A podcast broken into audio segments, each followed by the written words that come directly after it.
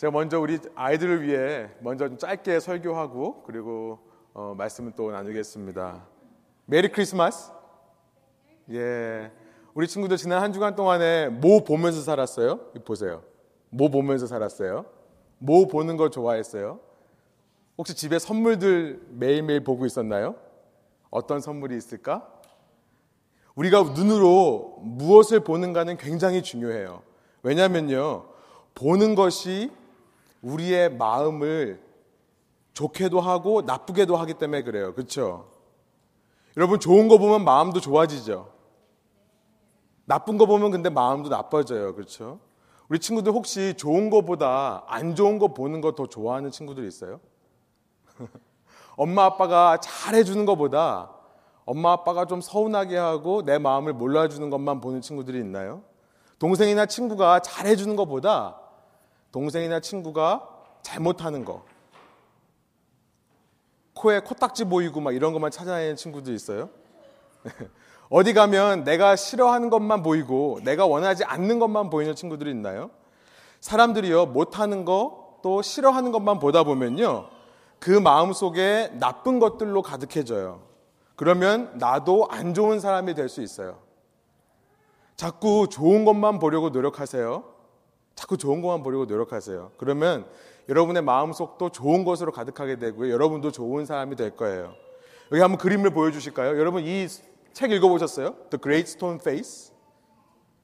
우리 세은이하고 규리는, 규리는 한번 읽어보지 않았나요? 엘레멘트리에서 보는 책인데 어, The Great Stone Face라는 책이 있어요. 한 마을에 이런 어, 실제로 미국의 뉴햄셔라는 데에 이런 바위가 있었어요. 지금은 없어졌는데 무너졌다고 그래요. 근데 이런 바위가 있었거든요. 한 마을에 어떤 예언이라는 게 있었어요. 예언, prophecy라는 것은 뭐냐면 앞에 일어난 일들에 대해서 얘기하는 것이 예언이에요. 앞으로 주원이가 이렇게 열심히 안 하면 집에 가서 혼난다. 이거 예언이죠. 앞으로 일어날 일에 대해서 말하는 것을 예언이라 그래요. 어떤 예언이 있었냐면 언젠가 저 바위의 모습을 닮은 저 Great Stone Face를 닮은 사람이 나타나는데요. 그 사람이 너무나 착하고 좋은 사람이 될 거다라는 예언이 있었어요. 저 Stone Face는 항상 보면 사랑이 많고 참 좋아 보였어요. 예, 주원이가 입이 삐죽 나왔는데 혼나지 않을 거예요.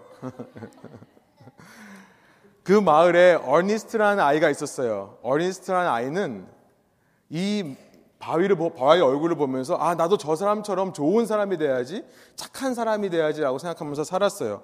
그러면서 언젠가 저 바위 얼굴을 큰 Stone Face를 닮은 사람이 나타나서 사람들을 좋은 사람들로 좋은 세상으로 만들어 줄 것을 기대했었어요. 그랬더니 어니스트가요 어느샌가 저 Stone Face처럼 닮아갔다는 이야기예요. 어니스트가 머릿속에 계속 생각했어요. 아, 저렇게 닮은 사람, 저 큰 Stone Face를 닮은 사람이 나타나면 이렇게 말할 것 같다. 이렇게 행동할 것 같다. 라고 계속 기대하면서 생각하다 보니까 어니스트 자체가 저 얼굴이 되었다는 거예요. 여러분, 크리스마스가 무슨 날인지 아세요?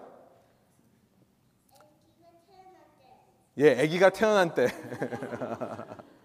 예, 세진이 아주 너무 예쁘게 말했어요. 예, 우리 아기 예수님이 태어난 날이 크리스마스죠. 예수님의 생일이에요. 지금으로부터 2000년 전, 아주 오래 전에 베들레헴이라는 동네에서 왕이 태어날 거라는 예언이 있었어요. 언젠가 왕이 올 거다라는 얘기가 있었어요. 그 왕이 나타나면 온 세상에 빛이 비추고 사람들이 착하고 좋은 삶을 살게 될 거라는 예언이 있었던 거예요. 그 예언이 이루어져서 이제 베들레헴에서 한 아이가 태어나는 거예요. 그 아이가 예수 그리스도고요. 그 날이 크리스마스예요. 마국간 메인저에서 태어났어요. 보셨죠? 크리스마스 날에 예수님이 태어나셨을 때요. 많은 사람들이 예수님을 줘 보세요. 이렇게 보려고 왔어요. 예수님을 보려고요.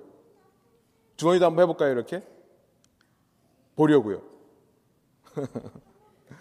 보 여 다음 슬라이드 보시면 양을 치던 목자들도 양을 데리고 예수님을 보려 왔어요. 또 동쪽에서 멀리 먼 나라에서 예수님을 만나기 위해 온 박사들도 있었어요. 다음 슬라이드 보여주시면 하늘의 천사들도요. 하늘의 천사들도 예수님을 보기 위해 왔어요. 그런데 예수님이 태어나신 베들레헴 근처에 있으면서 예수님을 보러 오지 않은 사람들이 있었어요. 헤롯이라는 왕과 그 주위에 있던 사람들이에요. 그들은요, 예수님을 보려고 하지 않았어요. 이 땅에 빛으로 오신 예수님, 착하고 선하신 예수님을 보려고 하지 않았던 거예요. 여러분, 빛으로 오신 예수님을 안 보려고 했던 사람이 착한 사람일까요? 나쁜 사람일까요? 네? 예, 나쁜 사람이에요. 여러분, 무엇을 보느냐에 따라 여러분이 어떤 사람이 될 건가가 결정된다는 말을 기억하세요. 마치 Great Stone Face, 그 큰 바위 얼굴을 보면서 자라는 어니스트가 그 Stone Face처럼 되듯이요. 예수님을 보면서 사는 사람들은 예수님처럼 닮아가는 거예요. 그래서 우리가 오늘 크리스마스에 이 교회에 모인 거예요. 오늘 여러분 여기 왜 왔어요? 단지 모여서 우리가 노래 부르고 그동안 연습했던 거 발표하려고 우리 친구들은 립싱크를 하더라고요. 예, 발표하려고 온 게 아니라 또 피아노 치려고 온 게 아니라 우리가 이 자리에 온 것은요, 예수님을 보려고 온 거예요. 예수님을 본다고요? 지금 예수님이 어디 있죠? 여기 어디 있죠? 예, 예수님은 더 이상 이 땅에 계시지 않아요. 그래서 우리가 눈으로 직접 볼 수는 없지만요. 예수님께서는 우리의 죄를 위해 십자가에서 죽으시고 다시 살아나셔서 하늘에 올라가셔서요. 지금 어디 있는지 아세요? 예수님이요 지금 세은이 마음 속에 있어요. 주원이 마음 속에 있어요. 규린이 마음 속에 있어요. 마음 속에 있는 거예요. 그래서 우리가 지금 예수님을 본다는 것은요. 쉽게 말하면 예수님을 생각하는 거예요. 아, 예수님이라면 어떻게 행동했을까? 예수님이라면 어떤 말을 했을까? 예수님이라면 내가 우리 엄마 아빠한테 대하는 거 어떻게 대해, 대했을까? 엄마 아빠한테 선물 사달라고 졸랐을까? 징징거렸을까? 말 안 들었을까? 그런 생각을 하는 거예요. 여러분, 여러분이 매일 그렇게 예수님을 보기 위해 예수님을 생각하면서 살아가면요. 여러분들이 어린 예수님처럼 되는 거예요. 여러분이 예수님을 닮아가게 돼요. 여러분 저하고 한 가지 약속해요. 약속해요. 예수님처럼요, 이 어두운 세상을 비치는 빛처럼 살겠다고 약속하기 바래요. 안 좋은 것만 보고요, 안 좋은 말만 하지 말고요, 늘 좋은 것만 보려고 노력하세요. 좋은 것 중에 가장 좋은 분은 예수님이에요. 여러분이 매일 예수님을 보려고 노력하세요. 그러다 보면 여러분이 예수님을 하루하루 닮아가게 될 줄 믿습니다. 아멘. 함께 기도할게요. 기도할게요. 하나님 감사합니다. 이 자리에 있는 우리 세은이와 규린이와 주원이와 또 세진이와 주와 매일매일 좋은 것만 보고 특별히 가장 좋은 예수님을 생각하며 주님을 닮아가는 사람 될 수 있도록 인도해 주셔서 이 아이들이 자라 이 어두운 땅에 앞으로의 소망과 빛이 될 수 있도록 주께서 함께 하여 주십시오. 이 외에 이 자리에 있는 어린 영혼들 예배로 나온 우리 친구들 동일한 은혜를 허락하여 주십시오. 감사드리며 예수 그리스도의 이름으로 기도합니다. 아멘. 네, 우리 아이들한테 좀 수고했다고 좀 박수로 정리해 줄까요? 네. 우리 아이들은 멋지게 퇴장해서 이제 남은 시간 또 재밌는 시간 보내겠습니다. 네, 저희들은요, 함께 우리에게 주신 하나님의 말씀을 읽기를 원하는데요. 어, 요한복음 1장 1절부터 18절인데 좀 길기 때문에 제가 줄였습니다. 9절부터 18절까지 저희가 좀 한 목소리로 읽고요. 그리고 말씀 나누겠습니다. 혹시 일어날 수 있는 분들이 일어나셔서 오늘 우리에게 주신 하나님 말씀을 읽기 원하는데요. 주님께서 나에게 주신 음성이라 생각하고 우리 함께 일어나셔서 9절부터 저와 여러분이 한 절씩 번갈아 가면서 읽고 마지막 절 함께 읽겠습니다. 제가 9절 읽을게요. 참 빛, 곧 세상에 와서 각 사람에게 비추는 빛이 있었나니 그가 세상에 계셨으며 세상은 그로 말미암아 지은 바 되었으되 세상이 그를 알지 못하였고 자기 땅에 오매 자기 백성이 영접하지 아니하였으나 영접하는 자 곧 그 이름을 믿는 자들에게는 하나님의 자녀가 되는 권세를 주셨으니 이는 혈통으로나 육정으로나 사람의 뜻으로 나지 아니하고 오직 하나님께로부터 난 자들이니라 말씀이 육신이 되어 우리 가운데 거하심에 우리가 그의 영광을 보니 아버지의 독생자의 영광이요 은혜와 진리가 충만하더라 요한이 그에 대하여 증언하여 외쳐 이르되 내가 전에 말하기를 내 뒤에 오시는 이가 나보다 앞선 것은 나보다 먼저 계심이라 한 것이 이 사람을 가리킴이라 하니라. 우리가 다 그의 충만한 데서 받으니 은혜 위에 은혜로라. 율법은 모세로 말미암아 주어진 것이요 은혜와 진리는 예수 그리스도로 말미암아 온 것이라 함께 읽겠습니다. 본래 하나님을 본 사람이 없으되 아버지 품속에 있는 독생하신 하나님이 나타내셨느니라. 아멘. 우리 앉으셔서 기도하고 말씀 나눌게요.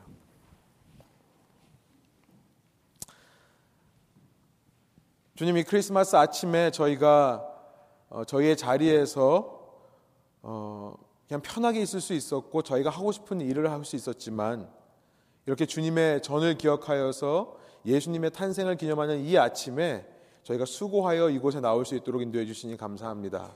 이 시간 주님께서 그런 저희 마음 가운데 주님의 음성을 들려주시고 이 시간 우리가 함께 주님의 영광을 바라보며 주님께 합당한 경배와 찬양 올려드릴 수 있는 아침 될 수 있도록 인도하여 주십시오. 주님 이 한 한 해가 가는 마지막에 다시 한번 저의 마음이 주님께 향하기를 소원합니다. 주님을 사랑하는 저의 참 사랑이 회복되기를 원합니다. 이 예배가 그 시작이 될 수 있도록 인도하여 주십시오. 감사드리며 예수 그리스도의 이름으로 기도합니다. 아멘. 요한복음 1장 1절이 이렇게 시작했었습니다. 태초에 말씀이 계시니라. 이 말씀이 하나님과 함께 계셨고 이 말씀이 곧 하나님이셨다라고 말씀했습니다. 그가 태초에 하나님과 함께 계셨고 만물이 그로 말미암아 지은 바 되었으니 지은 것이 하나도 그가 없이는 된 것이 없느니라. 14절로 가보면요. 그 말씀이셨던 예수 그리스도가 하나님의 말씀이 육신이 되어 우리 가운데 거하심에 우리가 그의 영광을 보니 아버지의 독생자의 영광이요 은혜와 진리가 충만하더라 라고 말씀합니다. 오늘은요 2000년 전 이 땅에 육신이 되어 오신 우리와 같은 인간의 모습으로 오신 하나님의 말씀이신 예수 그리스도의 탄생을 기념하는 크리스마스입니다. 우리는 지난 4주 동안에 이 예수님의 오심의 의미를 요한복음 1장을 통해 깊이 살펴보면서요. 예수님께서 우리에게 오셨기 때문에 우리가 그를 영접할 수 있고 그렇죠. 12절의 말씀처럼 그 오신 예수님을 영접하여서 우리 집의 손님으로 아니 사실 우리 집의 주인으로 모셔드릴 수 있는 것이고 그래서 우리가 하나님의 자녀가 될 수 있다는 것을 살펴봤습니다. 하나님의 자녀가 될 수 있다는 사실이 우리에게 큰 은혜와 진리가 된다는 것을 12절의 말씀을 통해 살펴봤었어요. 다시 한번 12절 한 목소리 한번 읽어볼게요. 영접하는 자, 곧 그 이름을 믿는 자들에게는 하나님의 자녀가 되는 권세를 주셨으니. 이렇게 하나님의 자녀가 되는 권세를 받는 것을 왜 은혜라 하는가? 왜 그레이스라 하는가? 우리의 노력과 상관없이 우리에게 주어지는 하나님의 선물이기 때문에 그렇습니다. 우리가 노력한다고 해서 되는 것이 아니에요. 여러분, 우리 지금 아이들도 있었지만 저희 아이들이 저의 부모가 될 것을 선택했나요? 무슨 말이냐면 여러분은 여러분 부모 밑에서 태어날 것을 선택했나요? 아니죠. 아무도 태어나서 어 내가 맞게 찾아왔네 하는 아이들이 없죠.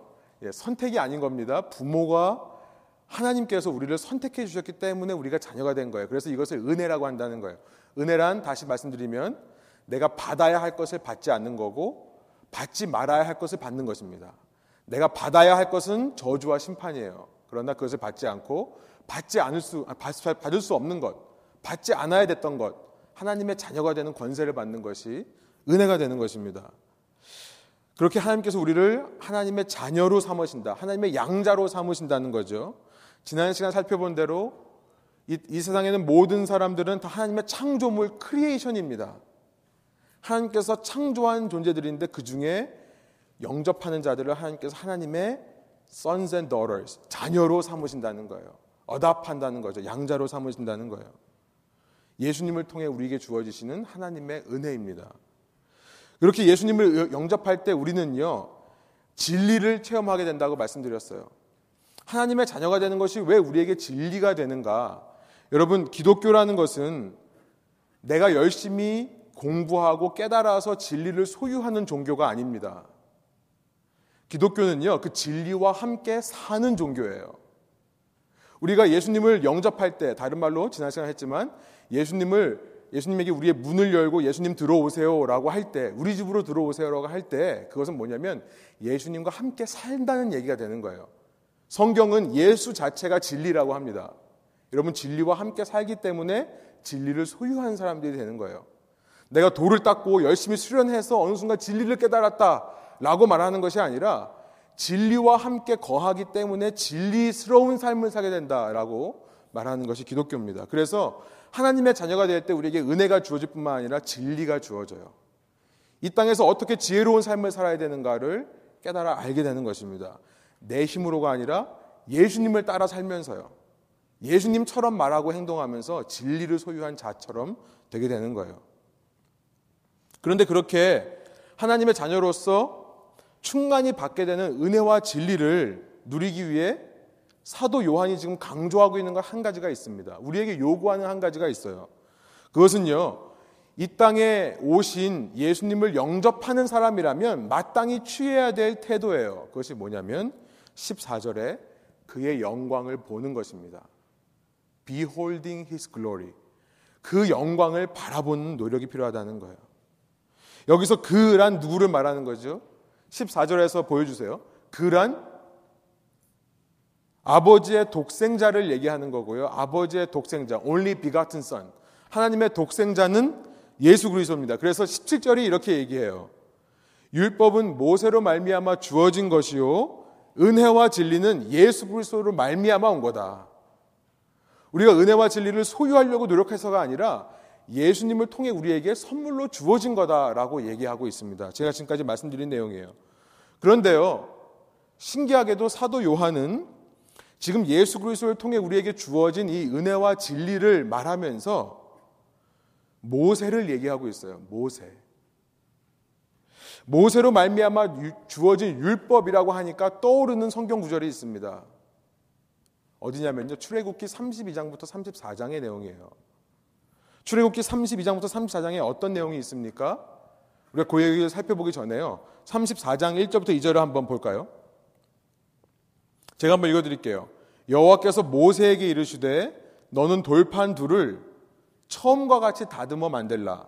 내가 깨뜨린 처음 판에 있던 말을 내가 그 판에 쓰리니 아침까지 준비하고 아침에 시내 산에 올라와 산 꼭대기에서 내게 보이되 이렇게 말씀하세요.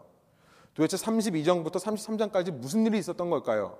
여러분 성경을 아시는 분들은 알겠지만 출애굽한 백성, 엑소더스, 이집트로부터 나온 백성들이요. 시내산에 모입니다.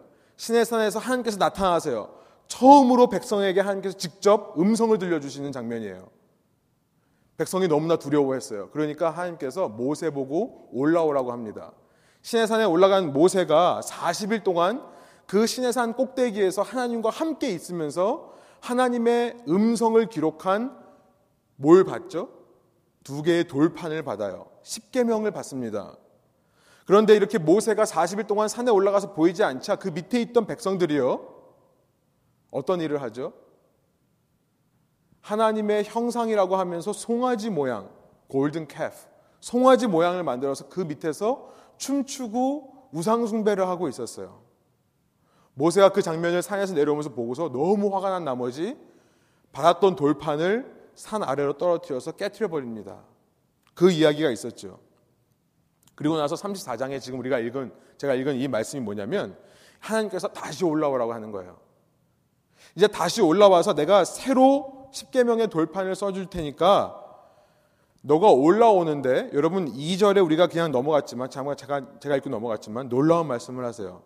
아침까지 준비하고 아침에 시내산에 올라와 산 꼭대기에서 내게 보여라. Show yourself before me. 내게 보여라. 라는 말씀을 하세요. 여러분 이것이 왜 놀랍냐면요. 이전까지 하나님과 마주보고 살았던 사람이 없습니다. 인간은 본질상 죄악된 존재이기 때문에 하나님을 보고 살 수 있는 사람이 없어요. 바로 전장인 33장 마지막에서 하나님께서 이런 말씀을 하셨어요. 33장 20절입니다. 또 이르시되 내가 내 얼굴을 보지 못하리니 나를 보고 살 자가 없습니다. 그런데 모세는요, 두 번째로 시내산에 올라가면서 하나님과 얼굴과 얼굴을 마주대고 보지는 못하지만 아시죠? 하나님께서 지나가시고 나서 하나님의 뒷모습을 보여주세요. 하나님이 지나가시고 난 그 영광을 보았다라고 되어 있습니다. 하나님의 영광을 바라보는 거예요. 모세가요. 그 영광을 보고 너무 영광을 받은 나머지 모세 얼굴에서 빛이 났죠. 그래서 산을 내려올 때 빛이 나는 모세의 얼굴을 아무도 찾아볼 수가 없으니까 수건으로 모세의 얼굴을 감았어야만 됐습니다. 어떻게 모세는 하나님의 영광을 볼 수 있었을까요? 출애굽기 33절, 아, 33절 18절 바로 전절에 보면 전전절에 보면 그 힌트가 있는데요. 모세가 이렇게 말하는 거예요. 우리가 한번 한 목소리 한번 읽어 볼까요? 모세가 이르되 원하건대 주의 영광을 내게 보이소서. Please show me your glory. 하나님의 영광을 보여달라고 모세가 하나님한테 간청했기 때문에 요청했기 때문에 모세가 하나님의 영광을 볼 수 있게 되었다는 거예요. 하나님께 영광을 구했던 것입니다. 여러분 한번 생각해 보면 놀라운 거예요. 지금 모세는요 부족한 게 없는 상황입니다. 부족한 게 없는 상황이에요. 수많은 백성들의 지도자입니다. 남자만 60만이 되었다고 하니까 아마 다 합치면은 200만 명이 넘는 사람들이었을 거예요. 그거의 최고 지도자였어요. 교회를 세웠는데 담임 목사가 세웠는데 교회 교인이 200만 명이 됐다고 생각해 보면 여러분 이 목사가 부족한 게 있겠습니까? 없을 것 같아요. 그죠? 모세는 지금 권력, 인기, 명예 최고의 위치에 있습니다. 뭐 가정이 없는 것도 아니고요. 오랫동안 또 인생을 살았어요. 그렇죠. 오랜 인생을 살면서 수많은 경험들을 했습니다. 뭐가 부족하길래 하나님께 영광을 보여달라고 하는 것인가? 인간적으로 보면 모든 것을 가진 자지만 그러나 그는 자기가 소유하고 있는 모든 부와 명성과 건세보다 하나님의 영광 보기를 사모했다는 거예요. 그런 모세에게 하나님께서 영광을 보여주신 것입니다. 여러분 영광이라는 것이 뭐냐면요. 그리스 말로는 독사라고 하고 어, 히브리 말로는 카보드라고 하는데요. 원래 이 영광이라는 것은 무게를 나타내는 말이에요. 카보드라는 말은 물건의 무게를 나타내는 말입니다. 고대 사회에서는 모든 화폐 단위가 무게였어요. 여러분 우리가 아는 달란트 같은 거, 뭐 세겔 이런 게 있잖아요. 전부 무게의 단위입니다. 그러니까 지금으로 말하면 킬로그램, 뭐 파운드 이런 거예요. 당시 사회에서는 어떤 물건을 무게를 재보면 그 물건이 뭔지를 알았어요. 물건의 독특한 성격이 무게로 나타납니다. 그러니까 한 바가지에 쌀을 담는 것과 은을 담는 것과 어떻게 구별이 되냐면 무게를 달아보면 아는 거예요. 무게를 달아보면 똑같은 양인데 쌀의 무게가 있고요. 똑같은 무게인데 금, 은의 무게가 있는 거예요. 그렇게 모든 것을 결정했던 세대가 옛날 고대 사회였습니다. 그러니까 이 무게라는 말로부터 어떤 의미가 나오냐면 본질이라는 뜻이 나와요. 에센스다. 어떤 것을 저울에 달아보면 그 물건의 본질이 나온다. 하나님의 영광이란 하나님의 무게입니다. 말은 무슨 말이냐면 하나님의 본질이 드러나는 것을 하나님의 영광이라고 그래요. 내 삶의 무게를 저울에 달아봤더니 내 무게만 나온다 그러면 나의 영광이죠. 그렇죠? 여러분 몸무게 생각하지 마시고 저울에 내 삶을 달아봤더니 내 몸무게만 나온다 그러면 전부 나의 영광이에요. 그러나 내 삶을 저울에 올려봤더니 내가 낼 수 없는 무게의 무게가 나온다면 하나님의 영광이죠. 그렇죠. 우리가 인생을 통해 하나님께 영광이 된다는 것은 바로 그것을 의미합니다. 우리가 성공해서 TV 나가가지고 V자 하면서 내가 하나님 때문에 여기까지 왔어요라고 말하는 게 영광이 아니라 물론 그것도 영광이지만 내 삶의 무게를 재봤을 때 내가 할 수 없는 것, 내가 낼 수 없는 무게를 내는 것이 하나님께 영광이 된다는 거예요. 거기에 하나님의 본질이 드러나는 것입니다. 그래서 다른 말로 말하면 영광을 보여달라고 말하는 것은 뭐냐면 show me your glory라는 말은 show yourself. 당신을 보여주십시오라고 말하는 것과 똑같은 말이 됩니다. 하나님께서 어떤 분인지를 드러내야 하려고 지금 모세가 얘기하고 있는 거예요. 그런 모세에게 하나님께서 영광을 보여주시더라. 라는 것이 우리가 출애굽기에서 배울 수 있는 것입니다. 출애굽기 34장으로 넘어가면 6절에 그래서 진짜로 하나님께서 모세에게 자신의 영광을 보여주십니다. 여호와께서 그의 앞으로 지나시며 선포하시되 영광을 진짜로 뒷모습을 보여주시면서 선포하시는 거죠. 하나님이 어떤 분인지 하나님의 본질을 드러내 주시는 거예요. 우리 한번 한 목소리 읽어볼까요? 어떤 본질인지요? 여호와라 여호와라 자비롭고 은혜롭고 노하기를 더디하고 인자와 진실이 많은 하나님이라. 하나님, 하나님께 모세가 보여주십시오라고 말했더니요. 하나님께서 나는 누구다라고 말씀해 주시는 거예요. 여러분 모세는 얼마든지 자기가 소유한 권세와 능력을 가지고 약속의 땅 가나안까지 갈 수 있었습니다. 지금까지 해왔던 것처럼만 하면 이 백성들을 데리고 시내산에서 약속의 땅까지 충분히 갈 수 있었어요. 그러나 모세는 하나님이 없이는 자기가 갈 수 없다는 걸 깨달았어요. 하나님이 나에게 계셔야지만 하나님께서 나와 함께 하셔야지만 내가 이 일을 할 수 있다고 생각을 한 거죠. 그래서 하나님께 보여달라고 한 거예요. 그 하나님이 자기 자신을 자비롭고 은혜롭고 노하기를 더디하고 좀 중요한 표현이에요. 인자와 진실이 많은 분이라고 보여주시는 겁니다. 인자와 진실이 충만하다. 여러분 이 표현에서 오늘 본문 14절에 말씀이 육신이 되어 이 땅에 우리 가운데 거하심에 우리가 그 영광을 보니 아버지의 독생자 영광이요 은혜와 진리가 충만하더라는 표현이 여기서부터 나온 것입니다. 과거 모세에게 보였던 하나님 그렇게 우상 숭배해서 죽을 수밖에 없는 심판받을 수밖에 없는 백성들인데도 불구하고 노하기를 더디하시고 자비롭고 은혜로우셨던 그렇게 인자와 진실이 충만하셨던 하나님께서 예수 그리스도를 통해 이제 우리에게 똑같은 은혜를 보여주신다는 거예요. 다른 말로 말하면요. 하나님께서 모세에게요. 너희가 가나안에 들어갈 때까지 내가 계속해서 너희 앞에서 내 영광을 보여주시겠다 약속하시는 장면이에요. 하나님께서 계속해서 약속해 주는 겁니다. 나는 노하기를 더디한다. 나는 오래 참는다. 나는 너희를 심판하지 않고 자비와 은혜를 가지고 너희를 대하기 원한다는 모습을 계속해서 보여주시는 거예요. 그런데 여러분, 하나님께서 신의 산에만 계실 수 없잖아요. 그렇죠? 하나님께서 신의 산에만 계시면 모세가 계속 왔다 갔다 해야 돼요. 광야 생활을 하면서. 광야 생활 하다가 심판받을 것 같으면 백성들이 죄를 저지르면 또 신의 산에 올라가 가지고 광야에서 또 신의 산까지 가야 되는 거죠. 그렇게 왔다 갔다 할 필요가 없이 하나님께서 뭐 하시냐면 이제 신의 산에만 계시지 않고 백성이 가는 길에 함께 가시겠다라고 말씀하시는 거죠. 그것을 어떻게 하는 줄 아십니까? 성막을 통해 하세요. 신해산 밑에서 이제 모세에게 성막을 지어라. 성막을 지으면 내가 성막에서 너희와 함께 하겠다. 어떻게 요 구름처럼 임해서. 여러분 그 구름처럼 임했던 하나님의 임재를 가리켜서 성막의 영광이라고 합니다. 영광. 하나님께서 우리와 함께 하신다는 것을 보여주는 거예요. 여러분 14절에 보니까 말씀이 육신에 우리 가운데 거하심에 우리가 그의 영광을 보니라고 되어 있는데요. 우리 가운데 거하심에라는 단어를 주목해 보면요.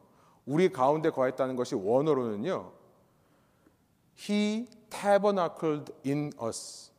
그가 우리 가운데 장막을 펴셨다라는 동사예요. 그냥 우리와 함께 했다는 게 아니라 우리 가운데 하나님께서 주님의 성막을 치셨다라는 것입니다. 여러분 지금 사도 요한이 무슨 말을 하는 겁니까?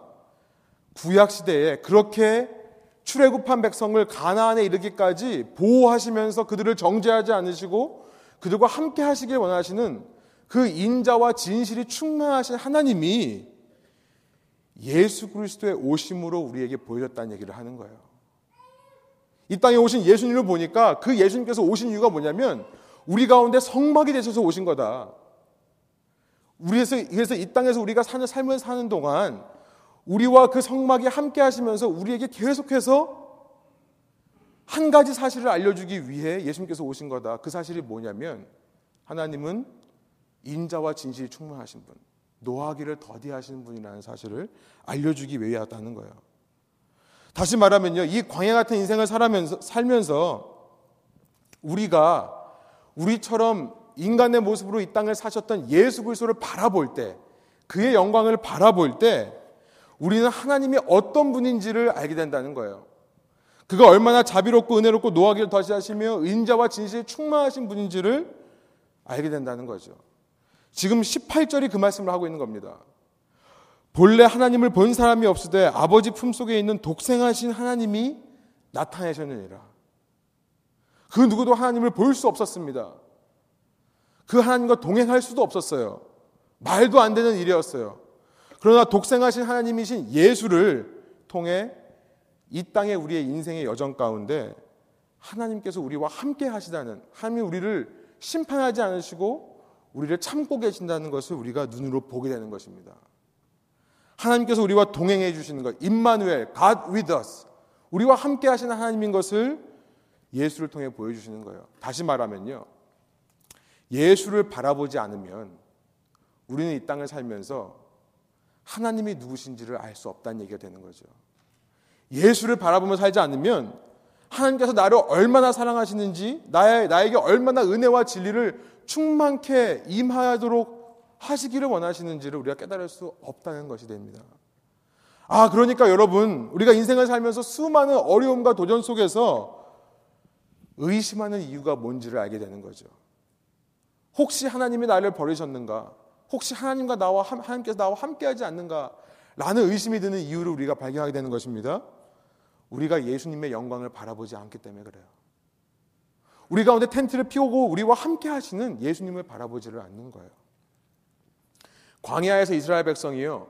성막을 보지 않고 광야만 보고 살면 광야 생활을 이겨낼 수 없습니다. 왜냐하면 광야란 소망이 없는 곳이기 때문에 그래요. 우리도 마찬가지라는 거예요. 우리가 이 땅을 살면서 수많은 사건, 사고 속에서 두려움을 느끼게 되는 이유가 뭡니까? 예수님을 바라보지 않기 때문에 그래요. 예수님을 바라보지 않고 우리 가운데 서 계신 성막을 바라보지 않고 자꾸 세상을 보기 때문에 그렇다는 거예요. 우리가 인생을 살면서 불안하고 초조한 이유가 뭡니까?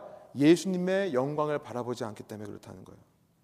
상황만 보기 때문에 자꾸 내 뜻과 어긋나는 이 상황과 내 계획들과 어긋나는 문제들만 바라보기 때문에 그렇다는 거죠. 우리 아이들에게 말씀했습니다만 내가 무엇을 보는가가 내가 어떤 사람인지를 결정하는 거예요. 마태복음에 보면요. 17장에 예수님께서 제 아들과 함께 다니시다가 이제 베드로와 야고보와 요한 세 명만 데리고 어떤 한 산 위로 올라가시는 장면이 나와요. 그 산에 올라가셨을 때 예수님의 모습이 변화돼서 예수님으로부터 영광의 광채가 뿜어져 나옵니다. 그 영광을 본 베드로가요. 장막을 셋을 짓자라고 얘기를 해요. 하나는 주님을 위해, 하나는 모세를 위해, 하나는 엘리야를 위해 세 가지 초막을 짓고 여기서 살자.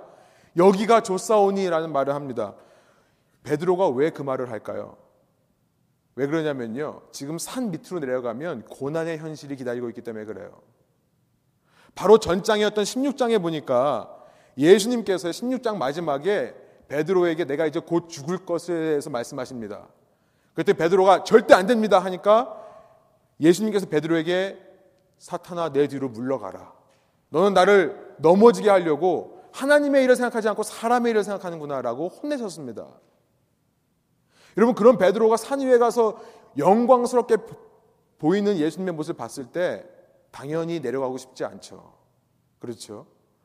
밑에 내려가서 살고 싶지가 않은 거예요. 여기서 살았으면 좋겠다고 생각을 하는 거죠. 어쩌면 우리가 신앙생활을 하면서 그런 생각하는지도 모르겠어요. 현실이 너무 힘들어서 현실을 피하고 싶어서 주님 앞에 나와서 있는 것만 좋아하고 그러다 보니까요. 신앙과 삶이 철저하게 분리되는 삶을 사는 것은 아닌가 생각이 듭니다. 여러분 그런데 베드로는 착각하고 있어요. 큰 착각을 하고 있습니다. 예수님 자체가 장막이라는 사실을 모르는 거예요. 예수님 자체가 이 땅에 오신 천막이라는 사실을 모르고 그 예수님을 위해 그 산 위에다가 천막을 짓자라고 얘기를 하는 거예요. 아니요. 베드로가 해야 될 일은요. 그 장막 대신 예수님과 내려오는 겁니다. 내려와서 이 인생의 문제들을 그 장막과 함께 부딪혀 이겨내는 거예요. 그럴 때 예수님께서 영광을 받으십니다. 여러분, 요한복음은요, 예수님의 영광에 대해 얘기하는 책이라 해도 과언이 아닙니다. 요한복음 처음부터 끝까지 계속해서 반복돼서 나오는 얘기 단어가 영광이에요. 요한복음에서 말씀하시는 예수님의 영광이 뭘까요? 십자가를 가리켜서 영광이라고 합니다. 인자가 모든 사람들을 위해 자기의 목숨을 주고 마치 노뱀이 달린 것처럼 인자가 들려 올려지는 것, 그것을 가리켜서 인자가 영광을 받는다라고 말씀을 하세요. 예수님은 이 땅에 장막으로 오셔서 우리에게 영광을 보여주십니다. 그 영광은 뭐냐면 자신의 고통을 통해 이 수많은 사람들이 살아나는 거예요. 여러분, 우리도 그 예수님을 믿는다면 이 땅에서 동일한 영광을 추구하며 살아야죠. 16장 마지막에서 예수님께서 말씀하셨어요. 누구든지 나를 따라오려거든 나처럼 내 십자가를 지고 나를 따라와야 된다. 누구든지 자기를 살리려고 하면 죽고 죽이려고 하면 산다. 베드로는 그걸 감당하기가 싫습니다. 그러니까 위에다가 산 위에다 짓자고 하는 거예요. 아니요. 크리스천들의 삶은요. 그 예수님처럼 이 땅에서 비록 고난과 문제의 현실, 내 자신을 죽여야 되는 삶을 산다 할지라도 장막 대신 먼저 내 앞에서 영광을 받으신 그 예수님의 모습을 따라가며 그 영광에 동참하는 사람들이 되는 것이 크리스천이 되는 것입니다. 여러분 그렇게 삶을 살 때요. 내가 이 땅에서 그렇게 나와 함께 하시는 장막 대신 예수님을 바라보며 그의 영광을 바라보며 살 때요. 그 예수님의 영광이 나를 통해 다른 사람에게 도 비치게 되는 거예요. 마치 영광을 바라봤던 모세의 얼굴이 영광스럽게 빛났던 것처럼요. 그래서 고린도후서 3장 18절은 이런 말을 해요. 우리 모두 너울을 벗어버리고 새 번역입니다. 수건을 벗어버리지 않은 거예요. 그렇게 영광을 가렸던 수건 그것을 벗어버리고 주님의 영광을 바라보지 않은 거죠. 이렇게 해서 우리는 주님과 같은 모습으로 변화하여 점점 더 큰 영광에 이르게 됩니다. 이것은 영이신 주님께서 우리 속에서 하시는 일이라는 말씀을 하고 있습니다. 제가 앞서서 아이들한테 소개했던 그 The Great Stone Face라는 소설을 쓴 사람이 나타니엘 허톤이라는 사람이에요.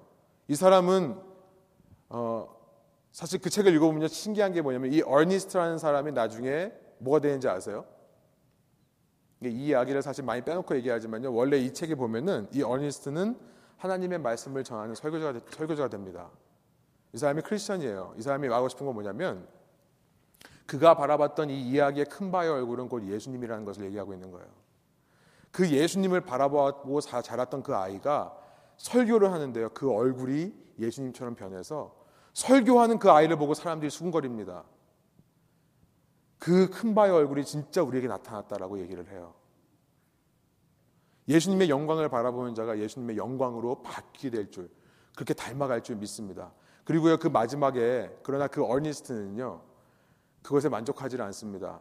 한 가지 얘기하면서 이 소설을 끝내게 게 뭐냐면, 어니스트는 그러나 아직도 큰 바위 얼굴, 그 Stone Face가처럼 닮은 사람이 나타나기를 기다리고 있다.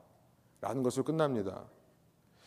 여러분, 예수님이 이 땅에 다시 오실 것이고요. 예수님 오시기 전에 우리의 모습이 날마다 그렇게 예수님의 모습으로 변해가야 된다는 얘기를 하는 거겠죠. 여러분, 혹시 이 시즌에 연말을 지내면서 한 해를 돌아보며 힘들고 낙심되는 일이 있으세요? 이 땅에 말씀이 되어 오셨던 예수 그리스도를 바라보시기 바랍니다. 그의 영광을 바라보세요. 그가 여러분을 위해 무슨 일을 하셨는가를 바라보세요. 그에게 영광은 무엇인가? 혹시 예수님의 마음을 실망시켜 드렸다고 생각하는 사람이 있습니까? 회개하고 돌이키기에는 너무나 멀리 왔다고 생각하는 사람이 있으세요? 아니요. 그의 영광을 바라보세요. 그가 우리 가운데 장막을 치신 이유는 하나님께서 노하기를 더디하시고 이 오래 참으시며 인자와 진리가 진실이 충만하신 분임을 나타내시기 위해 우리 가운데 장막을 치셨습니다. 그와 함께 최종 목적지까지 이르는 그날까지 매 순간 우리는요, 이 광야 같은 삶을 살 거예요. 끊임없이 도전과 핍박이 올 거고요, 시험이 다가올 거고, 유혹이 다가올 거고요, 그 가운데서 내가 넘어질 때가 있을 것입니다. 그러나 우리 가운데 성막을 치고 계신 예수님을 바라보면서요, 그의 영광으로 영광에서 영광에 이르게 되는 우리의 삶이 되기를 소망합니다. 이것이 크리스마스의 진정한 메시지인 줄 믿습니다. 메리 크리스마스. 함께 기도하실까요?